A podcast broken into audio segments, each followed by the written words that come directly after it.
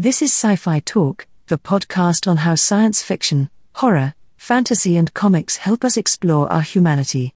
All right, today we are talking about The Many Lives of Jimmy Leighton, written by comedy legend Dave Thomas and Max Allan Collins, who you remember from The Road to Perdition. So great to have you both on. My first question has got to be how did the two of you team up? Well, Max, you want to? Hey, the short answer is SpongeBob introduced us. All right, I'll, shall I give the long answer? Yeah. Uh, the long answer is that uh, for reasons uh, unbeknownst to me, SpongeBob, whose whose name is uh, Tom Kenny, is a fan of mine. And at San Diego Con, every it seems like every year he'd track me down and and I'd be very complimented and a little astounded, and because I was a, was and am a Mr. Show fan and think the world of, of Tom Kennedy and his comedy, and so uh, this last time I was at the con, which was the con, the last con before uh, COVID, yeah, me too. Yeah, took everybody into into lockdown. Tom said, "I'm I'm going to be having uh, I'm going to be having lunch with with Dave Thomas, and I know you're an SCTV fan. Would you like to come along and meet him?" And I said, "Oh, I really wish I could, but you know we have tickets to leave tomorrow night. I'm sorry, my wife and I are flying out." Well, this nice gentleman, he probably you probably won't be able to tell just how nice a gentleman he is as this interview. Yeah, but he he called me up basically just to say. Uh, you know, uh, Tom said, uh, you know, you're a fan, and and I and I, you know, I just want to say hello. And we talked for I don't know, probably 90 minutes, finding out that we had everything in common. From we both had made movie directed movies. I had directed yeah. one called The Experts. He had directed one called The Expert. We had both had open heart surgery, not at the same time, right? But it was still there were just an enormous amount of coincidences uh, parallels. Boy, he then he happened to mention says, you know, I'm I'm working on a novel, and I I said, let me take a look at it. I loved it, and just kind of said, uh, please, Mr. Thomas, could I work on this book with you? Sci-fi talk returns in a moment.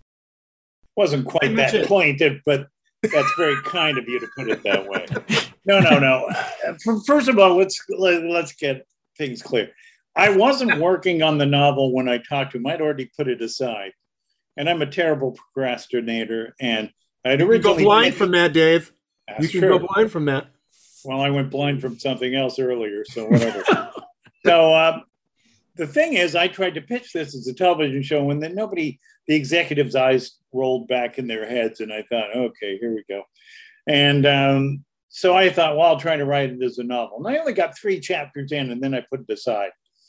When Max, who's an accomplished and uh, professional and and multi-text writer, he's written over hundred books, says to me, "What am I doing?" I go, "Well, you know, I'm working on a novel." but the reality is, I wasn't. It was kind of put aside. I'd done three chapters, and I thought, oh, maybe one day I'll finish this. So I never would have finished it if it hadn't been for Max. And that's my story. That's generous.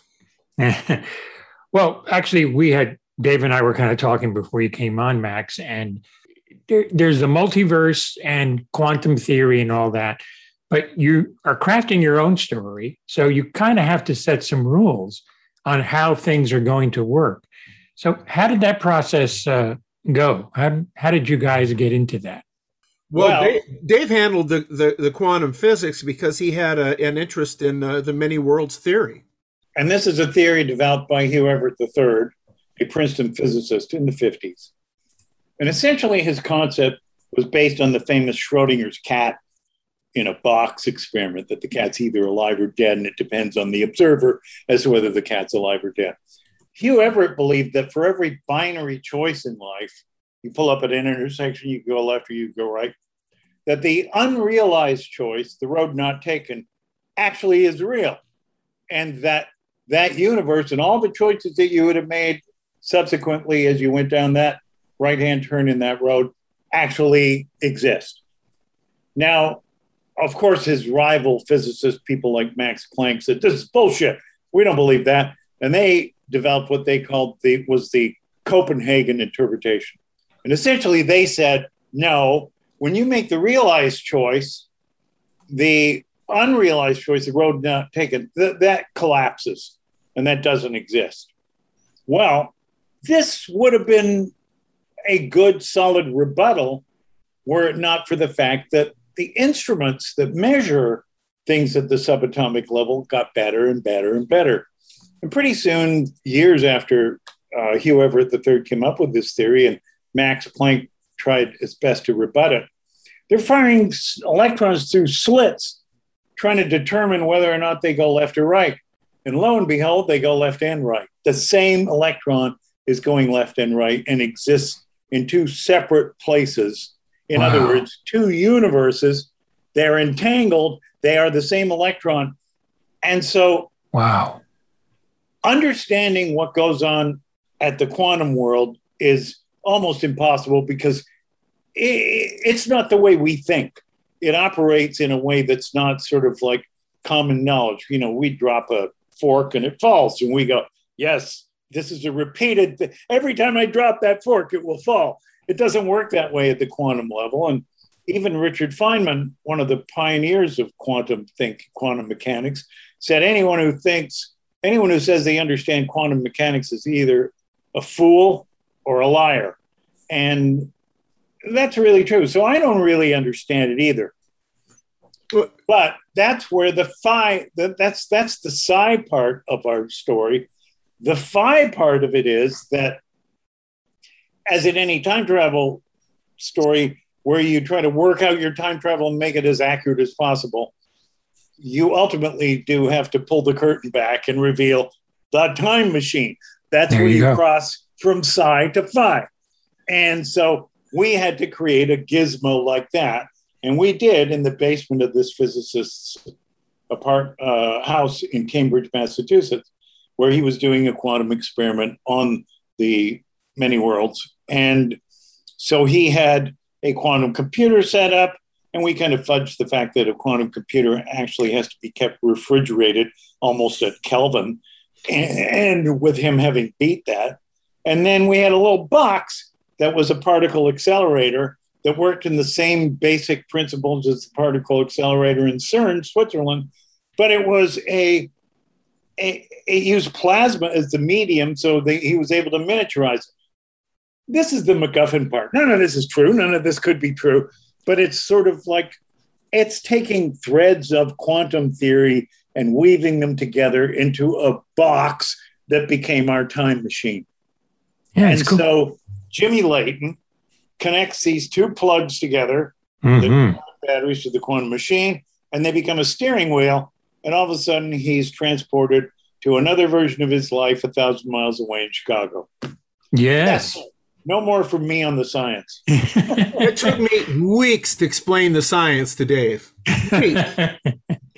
well, it's funny because you mentioned that theory, and even there's that line uh, that that you just mentioned is also in the book, which I thought was was a cool way of uh, putting it in. Uh, yeah. In, in, in a particular story it, you know, it's set in in in Massachusetts, Boston area. Uh, Max, is that something you both were familiar with, or did you kind of have to learn the landscape a little? Uh, not at all. I, I live in Iowa, and uh, while it looks like we're sharing an office, a, a, quite demented office, I might man, I might say, but uh, Dave's on is on the coast, and I'm I'm on I, I'm flyover country here, and neither one of us uh, live in Boston. I think Dave spent some time there, but not. I don't think you ever lived there, did you, Dave? No, never did. But, so it's it's research. Mm-hmm. Yeah, I mean, you can get on Google Maps that little orange band icon, and you can literally drive around. Oh yeah, South Boston, and so that's what I did. We both watched as much research as we could, like the wives of South Boston, the housewives of South Boston, which is a, a fun way to get into the sort of the way they think and the way they the way they talk, and um, and it was it was fun, but it was again research. Yeah, and yeah. that's what writers have to do. What about Jimmy? Uh, where did he kind of come from? I mean, you know, he's he's essentially a a career criminal, uh, and uh, you know he had a bad, very bad childhood, an abusive father, which kind of led him in this direction. But did you base him on any particular person, or is this something you both discussed on who you wanted your protagonist to be? Well, well, uh, Dave created Jimmy because he existed in those two or three chapters he had written before I came on board, and you know one of the uh, non-scientific and magic aspects of writing, and particularly with collaboration, is that we didn't realize it why we had done it, but the real reason Jimmy is who he is is he has to start someplace lowly to be able to to rise to a better place. And and that's the sort of mythic fairy tale aspect of this. This is the the Groundhog Day, It's a Wonderful Life, uh, Christmas Carol kind of aspect of this that we stumbled onto when we started to say, well, what what lives should he live? And we stumbled onto they should be progressive. He should be moving on to to better lives, and they don't always seem that way. Some of these lives are pretty terrible, but he starts out in such a low position, lowly position, that that you know even being a bank robber is a step up, for example. And yeah. so uh, you know, and I think ultimately because Dave and I both really like that kind of story. I remember one of the first times we realized how much we had in common was when we both said one of our favorite movies was Here Comes Mr. Jordan, which oh. is not a movie on the, the, the tip of everybody's tongue. Oh, I, mean, I love that movie. Yeah, and, and, I mean, most I guess most people probably talk about the remake with with Warren Beatty, uh, "Heaven Can Wait," which was the original title of the the yeah, play. That's right. And, and I've loved that movie since I was a little kid. And Robert Montgomery was a real punk. Oh. boxer. oh yeah, and it was great seeing that punk have this transcendental experience. And Jimmy Leighton is a punk. He's yeah. a he's a low life there's an aspect of me that's a punk in a low life.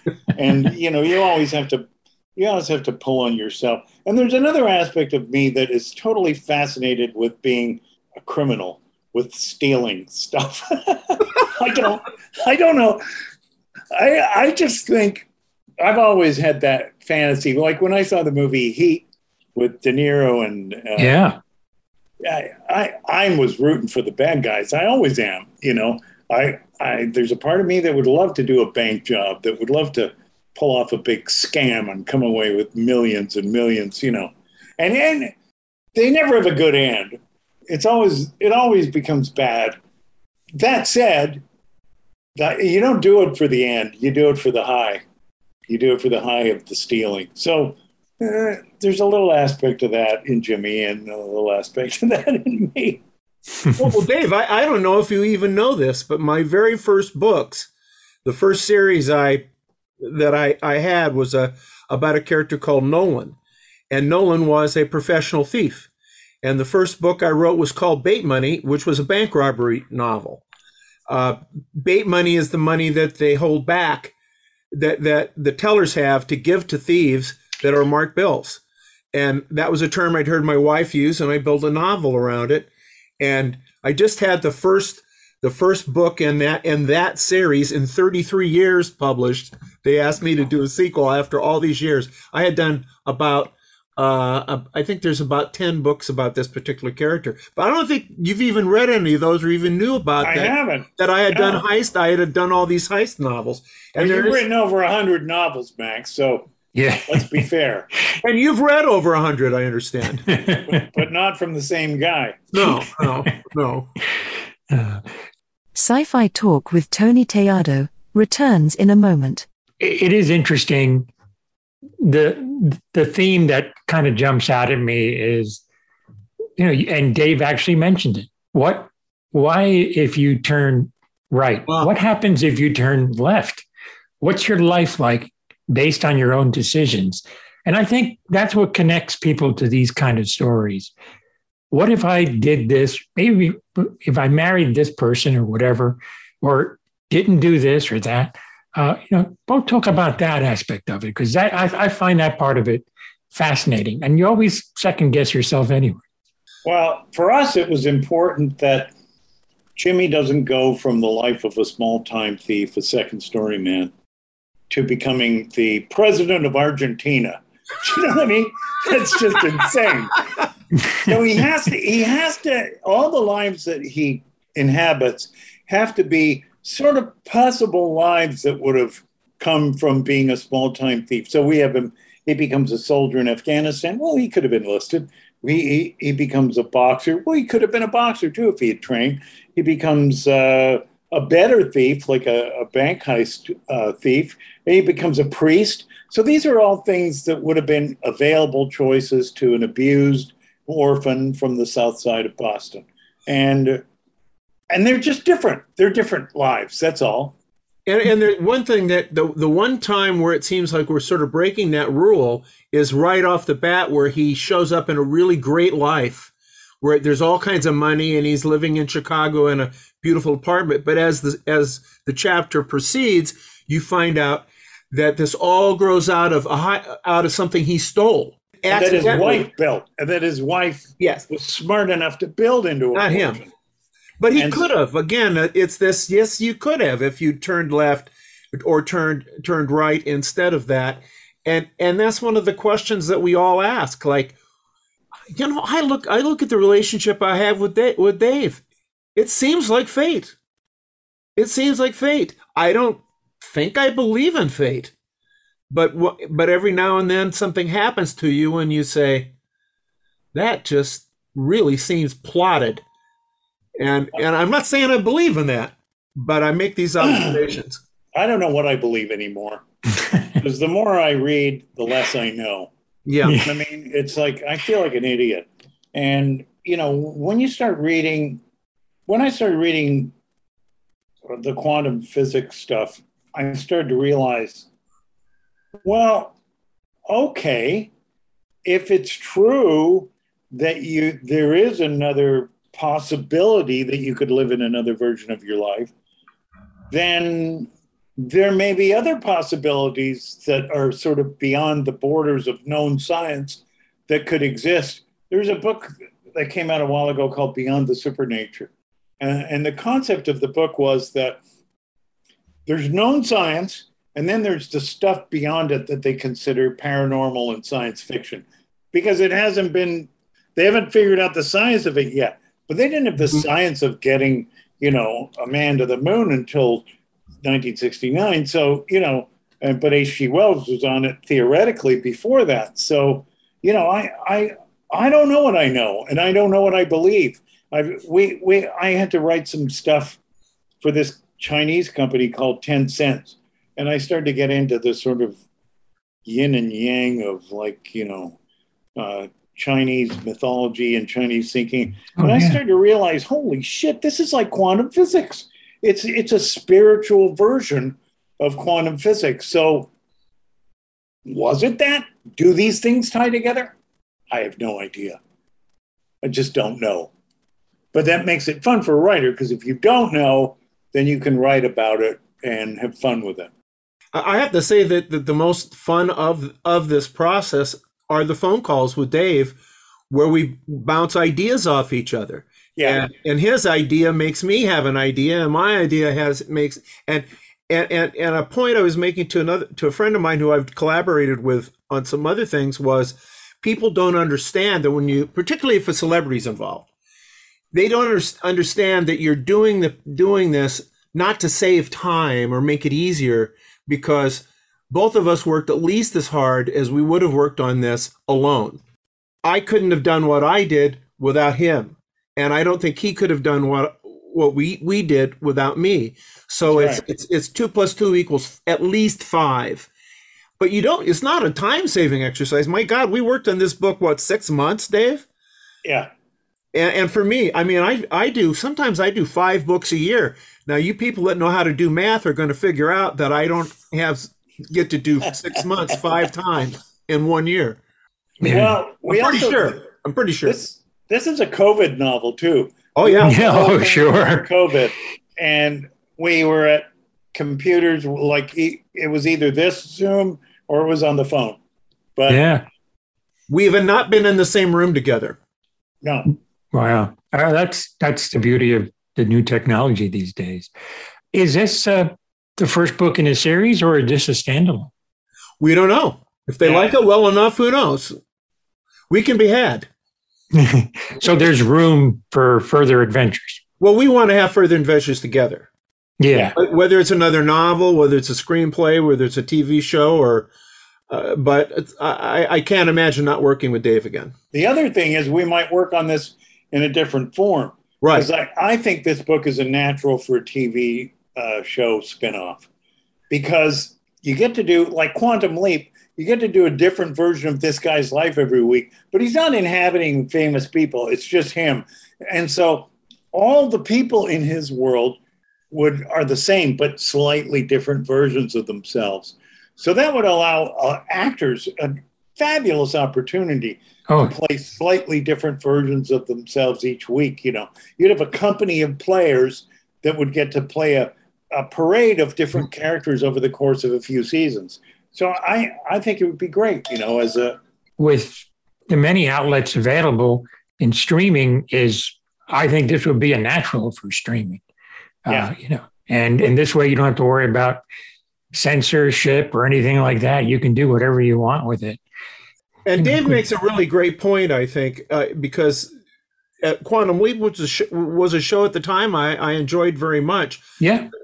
But Jimmy's not going to become, he's not going to make it, you know, he's not going to move into being a jet pilot. Right. Right. He's not going to be a surgeon suddenly. And he, he's just, and he also sometimes is in a world so much similar to his own that it, that things start to blur. And he's like, am my back? There's a point in the book where he shows up in a prison hospital. And in the previous version, he'd been in a tense situation at a crime scene and the police were there and he's thinking now, did I did I not jump this time? Am I still here? And it takes a while for him to figure it out. And and then toward the end of the book he starts saying, I think I'm getting good at this. Because he really isn't, but but he's getting better. He's getting better. The, the other thing Max pointed out earlier is that there's a kind of a growth curve for the character. Yeah. And this came out of the fact that when he did his first hop to his first life, where Bernadette had actually made their lives better and had taken money, taken some information that he had stolen, and then allowed her to do something that turned out to be inside trading, she made a lot of money. So now, and when he hears how much money he has, he immediately thinks, well, we're married now, so half of that's mine. So you get, you know, the minimum I'm going to get out of this is 25 mil. So even though he's in a bigger world, he's still a small thinker, Yeah. a small thinking guy from the first world. So what we wanted to do was to gradually get make him humbled by the experiences that he goes through and make his thinking a little bigger, make him more of a big thinker than he was at the outset, you know? And uh, and then that was fun. I think we had a good time doing that. We did, and I think I, I- think it's something that people will relate to because there's going to be a part of their brain that says, "Oh my God, what if I suddenly was in the middle of a boxing ring? what would I do?" I mean, because you do, you do, you do go with Jimmy, and then we have another whole story. There's there's two stories in this book that interweave, and uh, there's actually a, a very famous science fiction author who who taught me through his work how to do this, and that's Edgar Rice Burroughs Yes. because he's the he, he's really the guy that was so good at setting up two storylines that are intertwined, but he'd bring you up to a cliffhanger. And then he'd make you read a chapter about the other story, and you're like, "Well, I want to find out what happened to the cliffhanger." Then he takes you to that to another cliffhanger, but then put you in the other story. So that's the kind of thing where you just read through the night. You you have no you have no break, and uh, you know God help people you know my age who have to take a bathroom break once in a while because it's it's a rough life when you're reading that kind of story that has that kind of narrative drive. So Hmm. well, here's another thing that I think is an important layer to the book. Very early on in the book, uh, the first version I came up with, the two or three, the three chapters that I sent to Max, it was just about Jimmy hopping from one world to another. The layer of the two cops investigating the shooting of Jimmy Leighton was Yes. not something that was in my first version. Oh, okay. That's something that Max and I put in. And really, it was an homage to Max because Max is this accomplished mystery writer that knows how to do those kind of stories. And his fans are going to be going, hey, where's Max's mystery story? Well, there it is. And, but in a weird way, this worked really well because it allowed us to hop in alternate chapters from Jimmy in this life to the investigation. And at the time that Jimmy connects those two cables, he also gets shot in the head. That's right. So who's the guy who shot him in there? Who's the who's down there? Who's a That- vested hey, interest? that was my question. Yeah. And and so that becomes the who done it kind of mystery thread. And then our goal was to try to bring these two worlds together by the end of the book in a way that was satisfying for the reader and for us. And we didn't know when we started out, we didn't know how we were going to do it. And when we discovered it, I remember it was like a real eureka moment. And the two of us were so happy. It was like, this is it. This is it. This is how they come together. We're not going to spoil it by telling you, but Of course. you know, Great, great stuff. You know, I, I have to, I do have to mention before we go, Dave. Uh, as I said, big SCTV. There was a time where I was watching SCTV thanks to syndication more than I was watching Saturday Night Live because it was much funnier at the time. Um, and, and look at all the alumni that have gone to do other things. I mean, Eugene and what he's done with Schitt's Creek, and um, but one of the things besides the McKenzie brothers, one of the characters, as far as impressions, I've never heard anybody do Bob Hope the way you did. I, I would sit there in awe saying, my God, he's got his cadence, he's got his tone. I nobody's ever going to do him this good. It was really, really cool. Well, you have to really like the person to be able to do them. You know, I I wasn't the kind of mechanical impressionist like Frank Gorshin or Rich Little or comedians like that. I couldn't just do anybody's voice. There were a lot of really easy impressions that I just plain couldn't do. I had to kind of get inside the guy's head to be able to do an impersonation. And then once you're in there, it becomes easier to kind of improvise as that person. And uh, so I was a fan of an unabashed fan of Bob Hope. The younger Bob Hope, in particular, the older statesman Bob Hope got a little bit unfunny, and that was just a faction. It was a fact of staying too long at the party. There's a Mhm. part. There's a time when you need to retire, you know. Yep. And uh, and he didn't do that, and I think he became the brunt of jokes, and it kind of.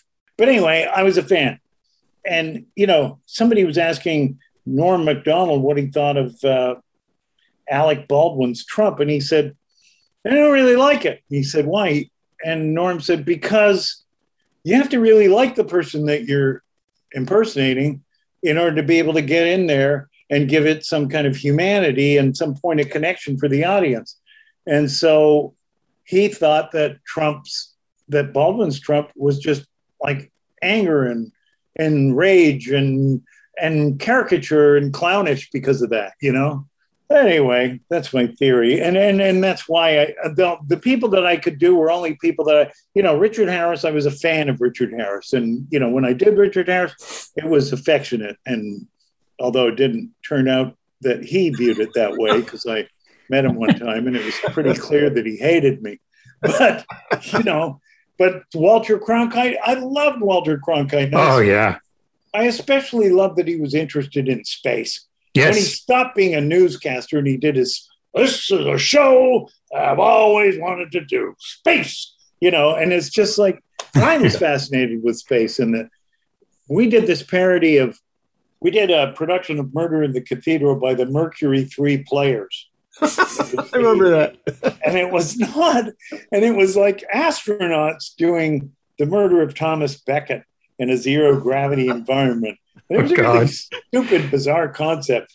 But Rick was Brinkley and I was Cronkite. We were the commentators.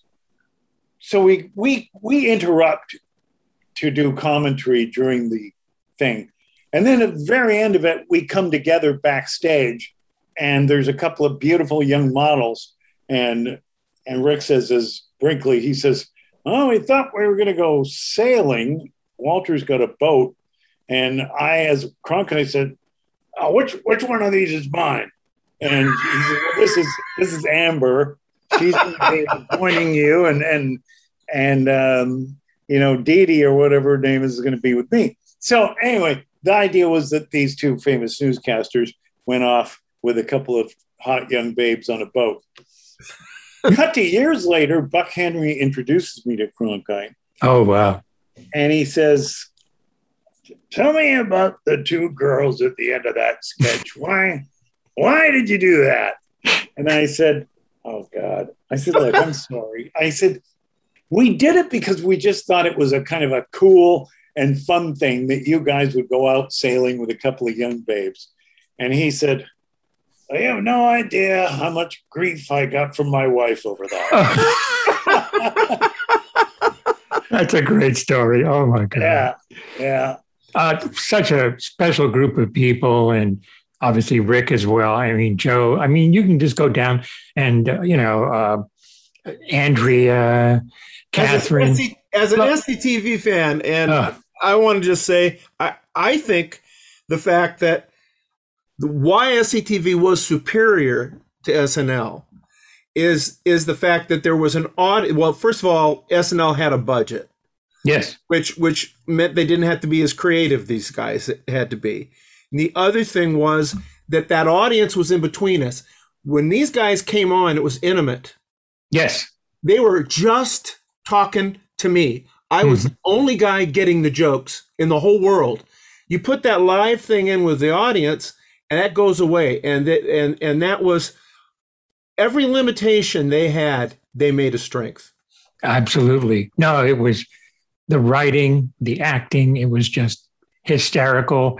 And uh, for the longest time, I every Saturday night, and running at the same time as Saturday Night Live, I, I would go. No, their show stinks. I'm going to watch SCTV. So I mean, it was it was very fond memories of the sketches. There's so many that stand out to me. The Ben Hur parody is one of my favorites. It was, it was hysterical. Uh, you know, Well- with with the blue with the je- with the jeans. I mean, it was great. It was just hysterical. um, Harold Ramis takes credit for the kind of um, direction I think that the show went. He was the head writer in the first season.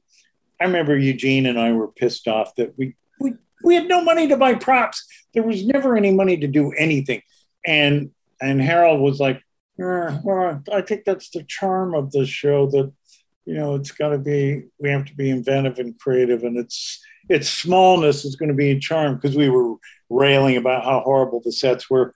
But Harold Harold was a very practical guy. He was very smart, and he he would look at no no no. Let's look at what we got, and let's make the most of that. Not pine about what we don't have or what we think we should have. Yeah. And and that I thought that was a very uh, smart thing to do, and that became the kind of mantra of the show. We ended Hmm. up getting more money, but we still never we never had enough ever. You know. Sure, sure. Max, uh, Road to Perdition, among some of the other things you've written. I mean, it's what a great career. It it's it's really two superstars. I look at it from two different fields connecting here, and uh, it's such an interesting partnership. I would have never thought it, but I'm glad it's there. Um, as far as anything you're working on now, that besides this is already done, but anything else you're working on now? Well, we both have individual projects we're doing. The thing I I just wrapped up my draft of uh, biography of Mickey Spillane, a non Oh wow, yeah, And wow. uh, Mike Hammer next year is the 75th anniversary of the creation of Mike Hammer. Wow. And I wanted, and I knew Mickey very well. And Dave, Dave will tell you that for the last last couple of months, I've just all I've done is complain about how hard I was working. And uh, but he's got a he's got a novel in the works, Yeah, among other things. but Oh. it's it's it's actually been sitting. I'm pitching some TV show ideas right now. I don't know if they're going to go or not. I'm working actually working on a couple of them with my son, who's now a writer, and I'm trying to be useful to him as a father in some way. But I don't I don't know. I mean, Max and I might we're, we've talked about doing something together, whether it's going to be another Jimmy Leighton or something else. I think there's definitely something else in the works. I like I like this world here. I like this little room. I like working. I like the writing. You know, I don't Yeah. miss performing at all. And so, uh, maybe this is where I will work now all the time. Not a bad deal at all, as far as as far as I'm concerned. Not a bad deal. All right. Well, the book is uh, it, the book is called "The Many Lives of Jimmy Leighton," and, and we've been talking to Dave Thomas and Max Allan Collins, who are the co-writers, and uh, it's fascinating. It's an easy read. Uh, I mean, I breezed through it pretty quickly from what I read, and and and will do so to wrap it up. But thank you both for being on. I'm a big fan of both of your uh, your work, and to see you together is pretty cool. Oh, that's that that's Thanks. great. I, I should mention that this right now is exclusive to Amazon, so you, you won't see, you won't see it in your bookstores. You you order it either as an ebook on Kindle or as a like I call it a real book, Yes. physical. Uh, you know what is it? Physical media uh, from Amazon as well. Awesome. It's available for the shockingly low price of eight ninety nine. So move fast, folks, while supplies last. I wish we could afford Harvey Keitel to do that commercial for it. That'd be great. Thank you, gentlemen. Great work. Uh, keep it up and either Thank you. together or alone. But uh, awesome to talk to you and best of luck with the many lives of Jimmy Lee. Thank you so much. Thanks for having us. Thanks, Anytime. Tony. You're Thanks, always Tony. welcome. And thank you all for listening to Sci Fi Talk. Until next time, take care.